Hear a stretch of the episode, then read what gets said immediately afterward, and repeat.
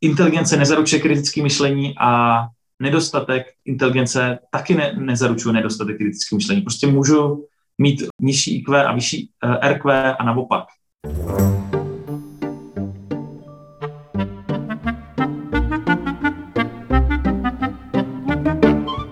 Ešte sa vrátim k tomu, čo si hovoril, že si vlastne robil aj tú sériu o covide, bavil si sa s tými doktormi a ja si práve myslím, že to, čo si robil, bolo veľmi dobré a myslím aj taký ten movement s tými rúškami, ale ja si práve myslím, že dôvod, prečo si mal povedzme toľko práce v Čechách a na Slovensku bolo, že my tu máme veľmi nízku povedzme úroveň kritického myslenia a Growjob robí, myslím, že najväčšiu alebo jednu z najväčších konferencií v Čechách na kritické myšlenie. Uh-huh.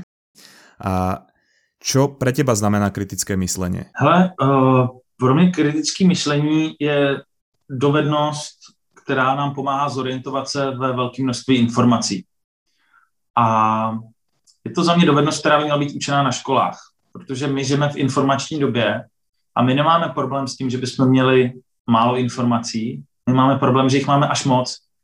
A moc informací vede k tomu, že máme něco, co se v psychologii jmenuje rozhodovací paralýza.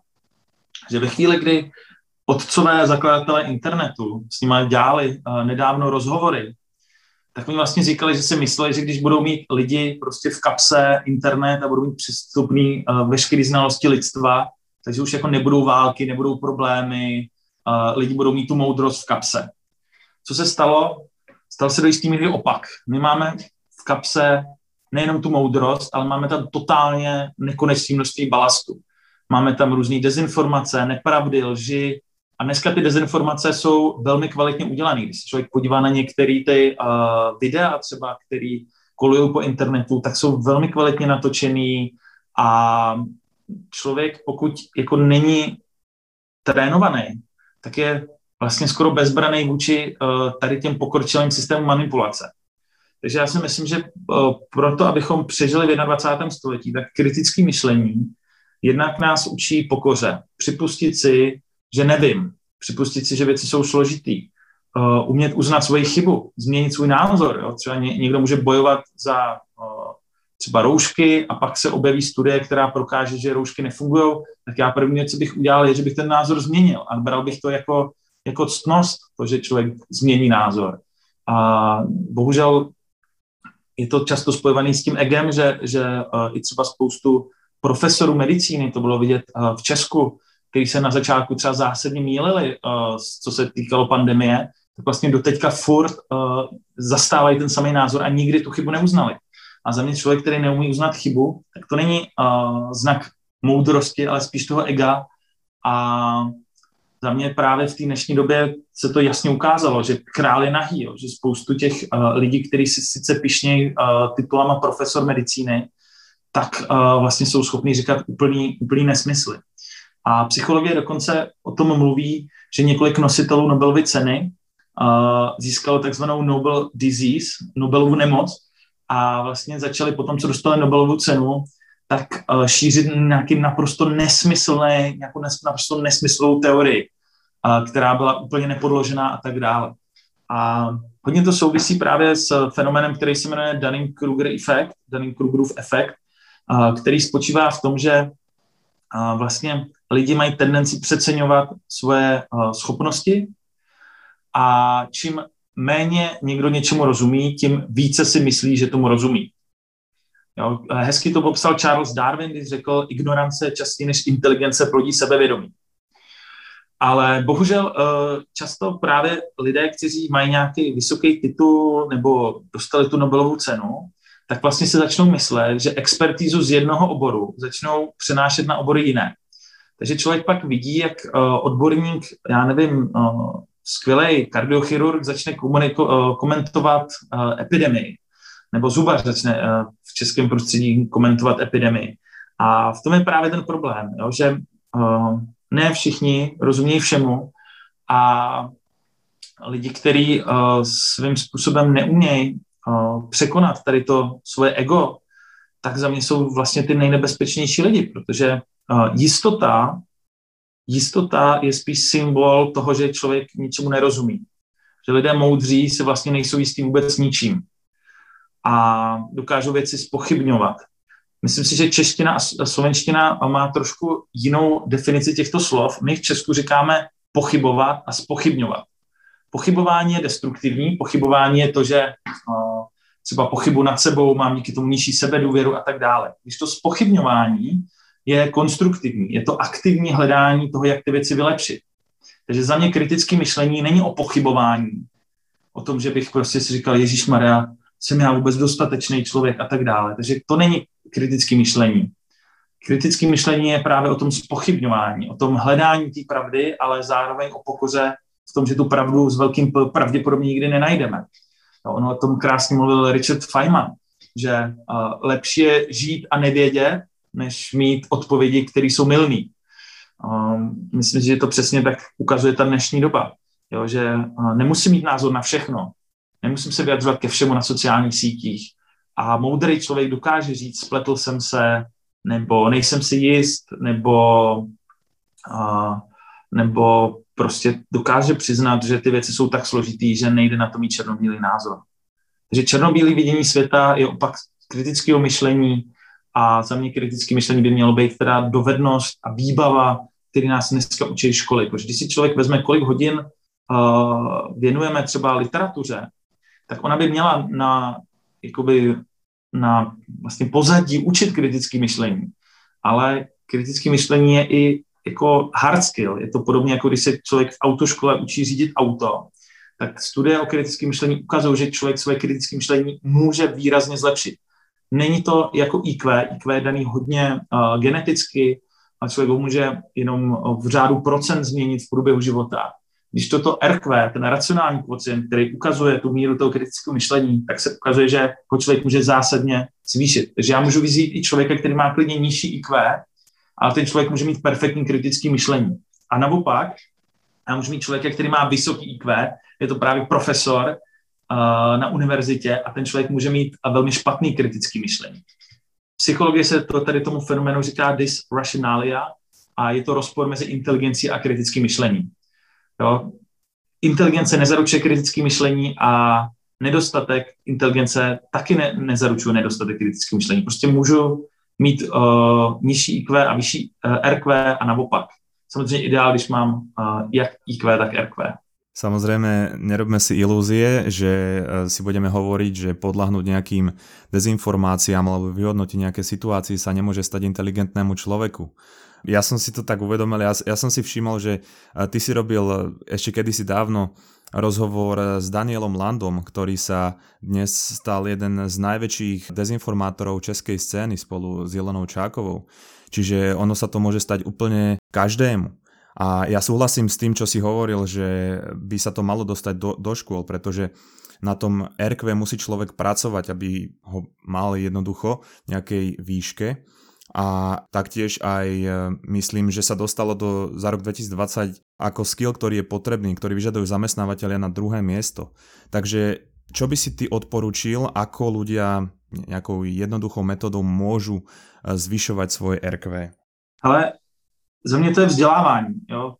Neustále uh, se snažit co nejvíc číst kvalitní literaturu, což je za mě ta, která je právě postavená na e, dobrých zdrojích. Nemusí to znamenat, jako, že člověk čte jenom vědecké knížky. Rozhodně třeba doporučuju z poslední doby, co jsem čet, co mě udělalo největší radost, tak knížky od Vilno Harary, ať už Homo sapiens nebo Homo deus, tak to je jeho nejnovější nějakých těch 30 lekcí pro 21. století. Takže vzdělávat se a spochybňovat svoje zarytý představy. Takže na internet dneska lidi si chodí potvrdit svůj názor. Jmenuje se to konfirmační zkreslení, confirmation bias. A kritické myšlení je o tom, než si udělám názor, tak nejdřív tu věc nastudovat. Ne, že si udělám názor a jdu si ho potvrdit. A je to rozdíl, že člověk k tomu může přistupovat buď to jako válečník, a válečník už má jasno a jde bojovat za svůj názor, anebo k tomu můžu přistupovat jako průzkumník. Že vlastně ten názor ještě nemám ujasněný a jdu hledat pro, proti, uh, zanalizuju, co o tom třeba ví studie a teprve potom se rozhodnu. Takže být míň válečník a víc ten průzkumník a na všechno nemít názor. Prostě udržovat se v tom nevím, protože nevím je krásný. Uh, nevím je vlastně osvobozující. Je to daleko lepší, než uh, prostě si být vším jistý a mílit se.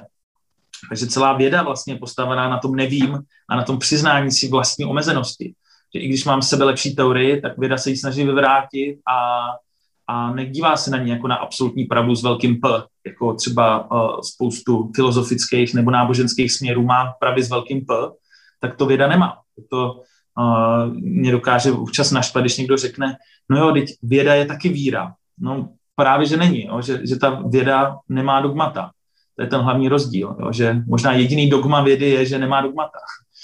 A proto je to spíš proces, je to cesta poznávání, testování, spochybňování a to je to, co vlastně ovlivňuje kritické myšlení strašně moc. Takže učit se vědeckou metodu, jak funguje, pochopit, jak funguje dvojitě zaslepený experiment, jak funguje vůbec testování, třeba krásný příklad byl jak funguje třeba testování nějakých léků, že to vyžaduje nějaký čas, že člověk nemůže to dělat na vzorku deseti lidí, jo, což byly třeba některé ty studie s tím ivermectinem nebo izoprinosinem, jako zázrační léky na covid. A pak vyšlo, že nějaký pan profesor to testoval na 20 svých pacientech na svý, na svý klinice. Jo, a vlastně si myslím, že třeba v Americe by si vůbec nikdo nedovolil takovouhle věc říct, jo, protože to prostě z pohledu vědy je jako naprosto nepodložený, uh, neprůkazný a v Americe by se takový vědec diskreditoval, ale bohužel v tom našem uh, prostředí Česká a Slovenska nemáme zase takovou tradici té evidence-based medicíny, takže, uh, jak právě říká Petr Smejkal, my máme spíš eminence-based medicínu, no, že ten, co má vyšší titul, tak má prostě pravdu, protože to je pan profesor a ne protože to říká vědecká studie, no tak to je potom průšvih. No. Tak pokud se budeme rozhodovat podle, podle ega uh, profesorů, tak skončíme špatně, ale pokud budeme mít pokoru a budeme hledat tu pravdu ve vědeckých studiích a budeme se třeba dívat i trošku za hranice uh, našich krajin, tak možná uh, bychom to zvládali líp, ty, ty krize, protože uh, dneska jako, uh, nejde se zavřít někde lokálně a třeba neumět jazyk, nečíst ty zdroje v originále. Myslím, že uh, už jenom to, že člověk si občas přečte uh, New York Times, nebo já poslouchám podcast od New York Times, který se jmenuje The Daily, kde během půl hodiny schrnou uh, nějaký světový dění, tak člověk nejenom, že si zlepšuje angličtinu, ale prostě vidí, uh, jak se dá dělat taky žurnalistika. A tím neříkám, že New York Times je jediný zdroj. Rozhodně doporučuji The Economist, rozhodně doporučuji britský Guardian, a BBC taky dělá spoustu skvělých podcastů, takže nezůstat v té naší bublině a prostě dívat se na to, jak uh, to dělají v zahraničí a, a učit se i z tom zahraničí. Pretože keď potom ľudia nemajú dostatok kritického myslenia, tak uveria aj také veci, že COVID sa lieči bromhexinou s vodkou, ako hovoril jeden náš uh, slovenský politik.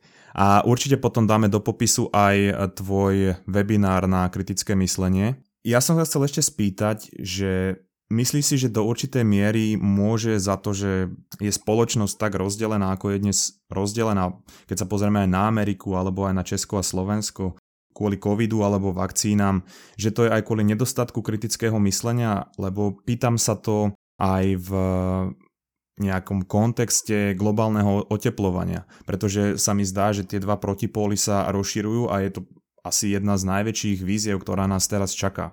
Ale já mám uh, tři důvody a první z nich je, uh, jsou algoritmy sociálních sítích. Dneska polarizují algoritmy. Jo? Uh, Facebook funguje tak, že třeba komentář s nejvíce souhlasnýma nebo nesouhlasnýma reakcemi tak zobrazí na prvním místě. Uh, status, který je extrémní, tak se šíří daleko víc, nebo titulek novinový, který je extrémní, tak se šíří víc než uh, ten, který je neutrálně napsaný, nezabarvený. Takže algoritmy vlastně vedou k tomu, že se po světě, jak po Česku, Slovensku, po Americe, ale všude, šířejí ty větší extrémy uh, a to nahrává dezinformací. Protože ten druhý důvod si myslím, že je velmi dobře zdokumentovaný, jak byly ovlivněny volby amerického prezidenta, jak byly ovlivněny volby Brexitu, jak byly ovlivněny i některé volby po Evropě a nakolik byly právě ovlivněny tou takzvanou hybridní válkou, nějakýma řízenýma útokama, řízenýma pomluvama, nepravdama na steroidech v sociálních sítích. Takže to je za mě ta druhá věc. V první řadě polarizují sociální sítě, v druhé řadě je tady evidentní prostě snaha nějakých zlých aktérů ovlivňovat to dění na západě, ať už je to uh, z, z, ze strany Ruska nebo Číny. A ta třetí věc, samozřejmě je to to kritické myšlení. Jo? Uh, Finsko, který na žebříčkách uh, kritického myšlení končí nejlépe světově, protože mají předmět, na to dokonce ten předmět je, celý kurikulum je online, takže my bychom se ho mohli jenom stáhnout, přeložit a začít to učit taky. Tak Fini si to uvědomují velmi dobře, protože mají kritické myšlení ve své váleční doktríně jako obranou cestu nebo jako, jako nástroj obrany před právě zlejma aktérama. A já si občas kladu otázku, jestli všichni naši politici vlastně chtějí, aby Češi a Slováci měli kritické myšlení, protože často jim právě ty dezinformace nahrávají. Jo, takže uh, trošku, trošku si myslím, že to je hodně na té uh, naší generaci, uh, je to hodně na to, aby do politiky chodili mladí lidi, kteří ne, nejsou třeba dotčený tolik devadesátkama, nemají historii uh, agentů uh, STB a tak dále. A abychom vlastně za tu demokracii víc bojovali, protože demokracie sama se jako nefunguje. My k tomu potřebujeme ty lidi, kteří mají hodnoty demokratické a přijde mi, že hodně lidí na hodnoty rezignovalo. Že uh, je to aspoň vidět v české politice, že, že opravdu už, už nám nejde o to, abychom měli uh, politiky s hodnotama, ale nějakým způsobem uh, prostě chceme politiky, které umějí nejlíp urážet nebo umějí být zprostý na druhý a je to spíš takový jako jako reality show, že k tomu lidi přistupují. A já si myslím, že by se měli trošku vrátit k tomu odkazu té první republiky, když jsme byli, když byl Tomáš Garik Masaryk, náš, náš společný prezident, tak uh, já hodně věřím tomu Masarykovskému odkazu, kdy on říkal, že vlastenectví je láska k vlastnímu národu, nikoliv nenávist k jiným. Uh, takže já jsem takový jako vlastenec uh, v tom, že bych chtěl něco dělat i pro chod lepších prostě těch našich společností. A zároveň Masaryk říkal, že demokratická diskuze je vlastně společné hledání pravdy se vzájemným respektem. A to dneska na tom internetu opravdu není vidět. A k tomu, abychom hledali pravdu se vzájemným respektem, tak to musíme mít oba, tu hodnotu té demokratické diskuze.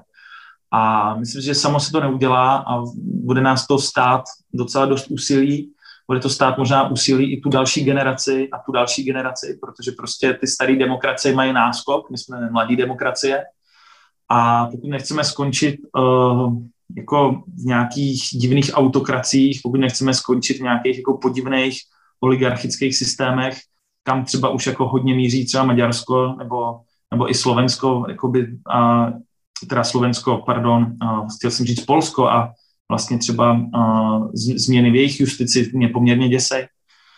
Tak myslím, že my, my jako Češi a Slováci jsme na tom furt líp, uh, a, ale zároveň bude jako to stát hodně práce. A ještě bych k tomu chtěl říct, že uh, ty dezinformace a vůbec to, že se někdo snaží rozkládat naši společnost a to, že se ty dezinformace šíří v době uh, jakoby velký zdravotní krize, tak je za mě fakt velká sviňárna. Je to podobně, jako kdyby nám bombardoval nemocnice někdo v době války reálný. Tak šířit uh, dezinformace v době zdravotní krize, kdy, ne, kdy mírá spoustu Čechů a Slováků, tak mně přijde, že to je opravdu sprostý a že bychom se vůči tomu měli jako daleko, daleko víc vymezit, než se vymezujeme.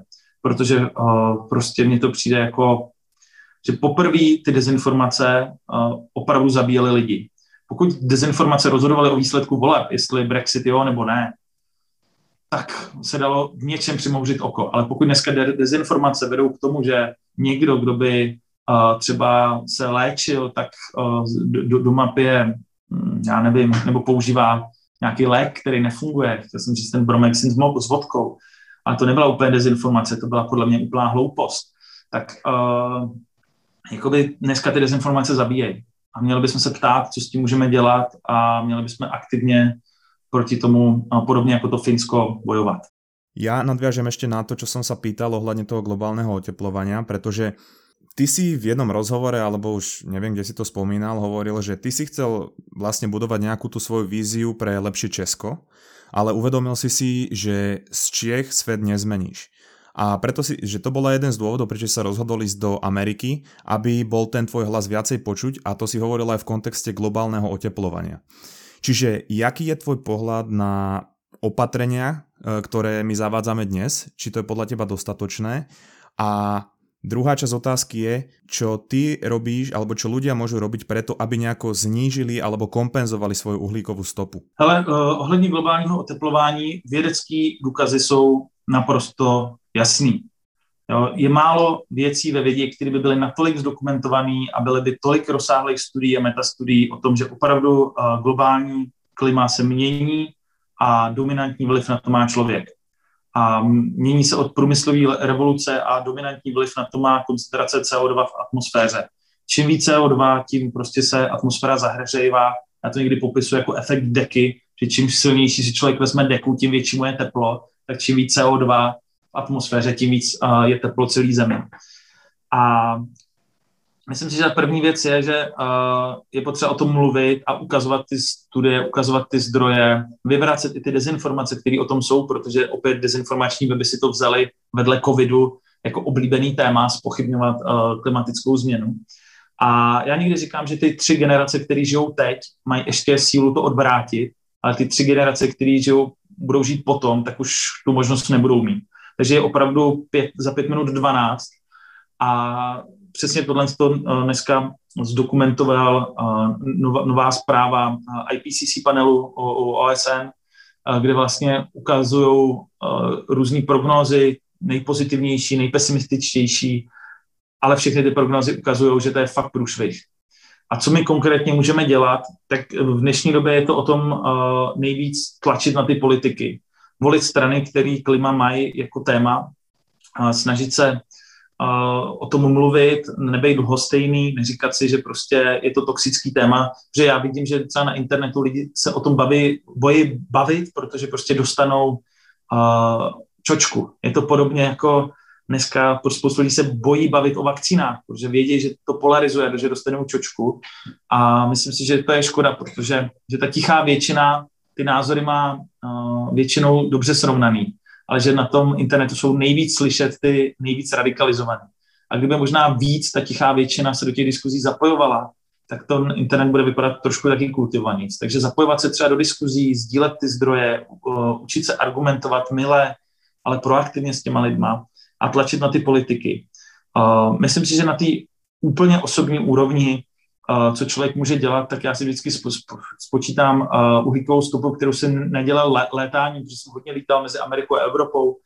A existuje web teamtrees.org, kde i Elon Musk zaplatil asi 3 miliony stromů a člověk si může koupit stromy, oni spolupracují, spolupracují s ověřenýma projektama všude po světě a vlastně člověk svoji uhlíkovou stopu může vykompenzovat alespoň částečně prostě tím, že zasadí, zasadí stromy a ty vědecké studie ukazují, že ty stromy jsou jedna z technologií v úzovkách, která nám může, může pomoct to trochu zbrzdit a to CO2 z té atmosféry krátkodobě, krátkodobě jakoby aspoň trochu eliminovat. Samozřejmě všichni čekáme na nějakou velkou inovaci, možná přijde nějaká velká inovace, která to vyřeší. Většinou se to tak stalo, že když to lidstvo prostě mířilo do nějaký jako, jako záhuby, tak přišli inovátoři a a vlastně zachránili nás. Takže já věřím vědeckému pokroku, možná uděláme nějakou technologii. Tenhle týden nebo minulý byla spuštěna první nějaká velká elektrárna, která vysává CO2 z, z atmosféry, zatím teda jako na úplně miniaturním množství, takže to vykompenzuje asi jako o 700-800 aut, takže to není nějaká zásadní, zásadní technologie, ale ve chvíli, kdy se to začne škálovat, kdy se to začne zlevňovat a mají o to zájem právě velké firmy, jako je Microsoft, který chtějí odmazávat svoji uhlíkovou stopu i do minulosti. Microsoft prohlásil, že ne, že bude eh, carbon neutral, že bude neutrální uhlíkově, ale že odmaže celou svoji karbonovou stopu uhlíkovou uh, za celou historii Microsoftu.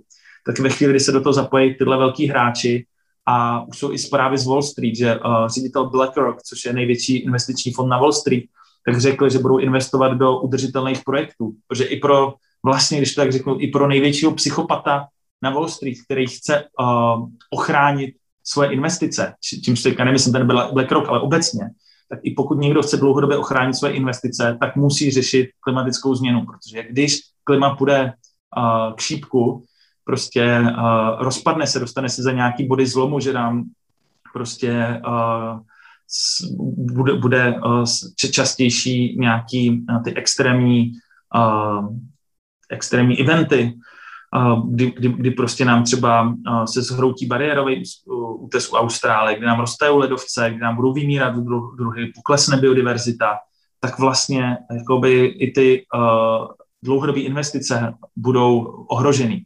Takže i pokud já bych jako investor chtěl investovat a budovat firmy, aby byly úspěšní za 50-100 let, tak musím budovat firm, firmy, které budou udržitelné. Takže já na jednu stranu věřím hrozně moc technologiím a inovátorům.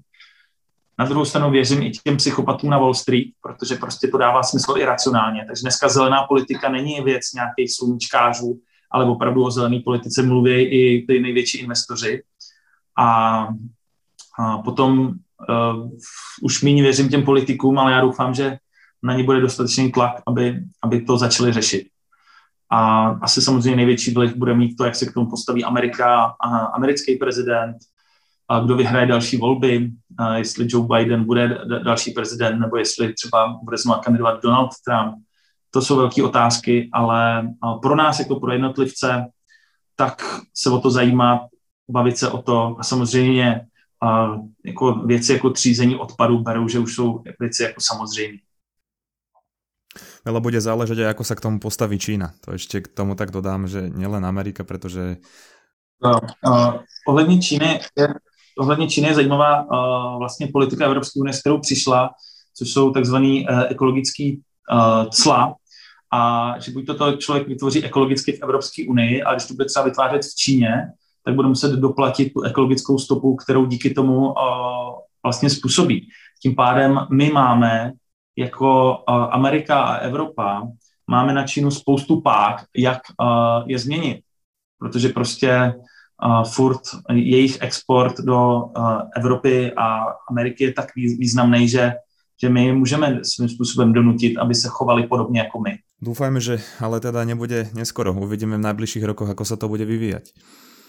Každopádne, Petr, pýtal som sa to aj pani Alvarovej, spýtam sa to teba.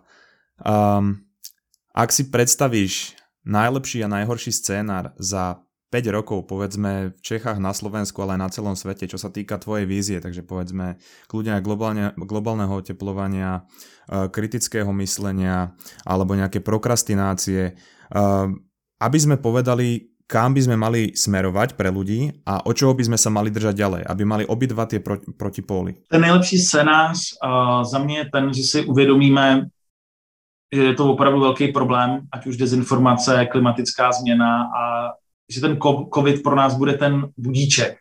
Jo, protože podle mě, jako teď to vidíme černý na bílém, jak špatná ta situace je a podle mě už jako očividně nic to nejde. Takže ten COVID ukázal, jak jsme na tom špatně z pohledu kritického myšlení, dezinformací a opravdu umřelo spoustu lidí zbytečně.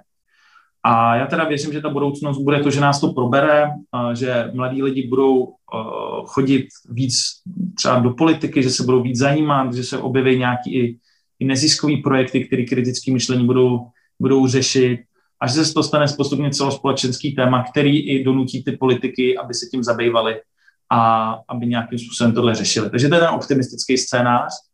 Myslím si, že e, to začíná a končí tím uh, růstovým myšlením, tím, co jsme se bavili dlouhodobě, prostě začínat u sebe a chtít věci měnit. Takže je to o nás, o všech posluchačích, kteří nás dneska poslouchají. Každý můžeme trochu udělat a když všichni uděláme tu svoji trochu, tak dohromady dokážeme velké věci. Takže věřit v sílu jednotlivce a ve spolupráci jednotlivců s dobrýma hodnotama. No a ten nejhorší scénář za mě za pět let nebude zas tak tragické. Jo? Za pět let to nebude o tolik horší jako teďka, ale já se hrozně bojím nějaký deziluze. Jo? Já se bojím toho, že poroste třeba extremismus, uh, že, že nějakým způsobem všechny ty věci, o kterých jsme se bavili, budou prostě jenom o trošku horší. Oni nemusí být nějak zásadně horší, ale budou o trošku horší A to je podle mě to, co lidi jako nejvíc dokáže demotivovat, protože ty extrémy dokážou lidi vybudit. Takže kdyby to bylo fakt špatný, tak spoustu lidí to nakopne k tomu to jít změnit. Ale když budeme stagnovat a trošku klesat, tak je to podobně, jako když vaříš žábu, tak když ji uh, hodíš do horké vody, tak hnedka vyskočí, ale když ji začneš vařit pomalu, tak prostě ona nevys, nevyskočí a umře. A já si myslím, že my jsme teďka vařený a že jsme vařený pomaličku, že se to zhoršuje všechno trošku, trošku, trošku a že to, co by nám třeba před uh, pěti lety přišlo jako úplně extrém, tak v něčem nám dneska přijde jako uh, docela jako realita. A ty věci se měnily strašně postupně. Nebylo to jako skokově, že ze dne na den se to změnilo, ale postupně jsme vařeni jak ta žába. A z tohle já mám největší strach, že, že, že to bude vlastně jako hodně stejný, ale jenom o trochu horší a proto nás to ne, nevybudí k nějakým velkým akcím. Kdyby to bylo extrémně špatný, tak si myslím, že nás to uh, jako spoustu lidí uh, dokáže jako zmobilizovat, ale to pomalý zhoršování nezmobilizuje nikoho. Tak dúfajme v ten lepší scénár a možno sa o 5 rokov takto znova zídeme a porovnáme si, či sa to naplnilo alebo nie. Ale na záver ešte taká otázka na odľahčenie. Tvoja obľúbená konšpiračná teória? Hele, teďka, teďka někdo psal, že fluor uh, ve vodě, uh, že, že uh, kalí třetí oko. Takže fluorizuje třetí oko. No, tak jako um, to je jenom to, co jsem si vzpomněl z těch jako uh, nových aktuálních. Samozřejmě čipy ve vakcíně, to je taky velký bizár, že, že jako lidi chytají lepší, lepší Wi-Fi a drží na to magnety tak dále. Uh, já myslím, že jako každá konspirační teorie je špatná. jako pak už je porovnávat mezi sebou, jako jestli je horší placatá země, nebo čipy ve vakcíně, nebo očkování, že způsobuje autismus. Jako většinou je to tak, že když člověk věří jedný, tak má vyšší pravděpodobnost, že bude věřit všem. Jo, taky chemtrails, jo, práškování, uh, práškování uh, letadlama, že jako uh, vlády manipulují občany a dokonce byla konspirace, že covid, jo, práškou letadlama, to sdílel český poslanec Volný, všechno to je bizárno, a, ale um, jako, a vybrat nejhorší asi, asi nejde.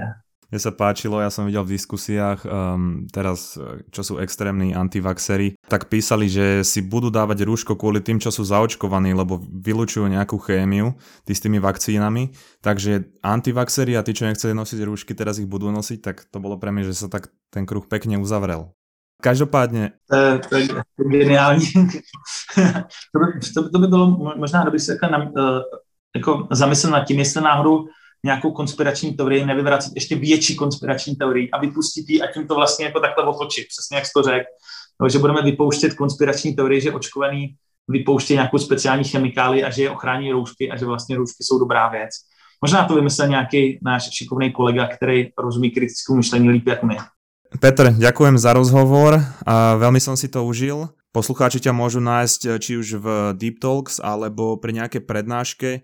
Máš něco, čo ještě plánuješ, alebo něco, čo by si chcel odkázať poslucháčům? Ale asi, asi nejlepší je mě sledovat na Instagramu, protože to je jediná síť, kterou si ještě spravuju úplně sám. A klidně můžu napsat, občas i reaguju, takže uh, Instagram Petr Ludvík a samozřejmě, uh, když dorazí na nějakou přednášku naživo, tak já doufám, že brzo budou jezdit i uh, na Slovensko každý rok, takže budu mít ty přednášky na Slovensku a když ne, tak dorazte online. Každý měsíc dělám několik webinářů. Super, tak ještě raz ďakujem, veľa šťastia s novou knihou a doufám, že někdy zopakujeme. Díky moc a budu se těšit brzo, bylo to moc fajn, ahoj. No a ja už len zopakujem, že ak si chcete Petrovú knihu Konec prokrastinace kúpiť, link na Martinu som dal do popisu a takisto aj knihy, ktoré spomínal, teda Sapiens a Homo Deus, ktoré patria medzi moje top a ak chcete ktorúkoľvek z nich zadarmo ako audioknihu, tak sa stačí zaregistrovať cez môj link na Audible, ktorý je taktiež v popise a dostanete zadarmo kredit, ktorý môžete vymeniť za ktorúkoľvek audioknihu na svete. No a určite nám napíšte, ako sa vám rozhovor páčil, či už na Instagrame alebo na Facebooku a kľudne nám môžete dať aj odber. No a ak sa vám rozhovor páčil, tak ho neváhajte zdieľať, aby sa tieto užitočné informácie dostali k čo najviac ľuďom a ako vždy ďakujeme za podporu a zdieľanie a počujeme sa ďalší týždeň. Čau es.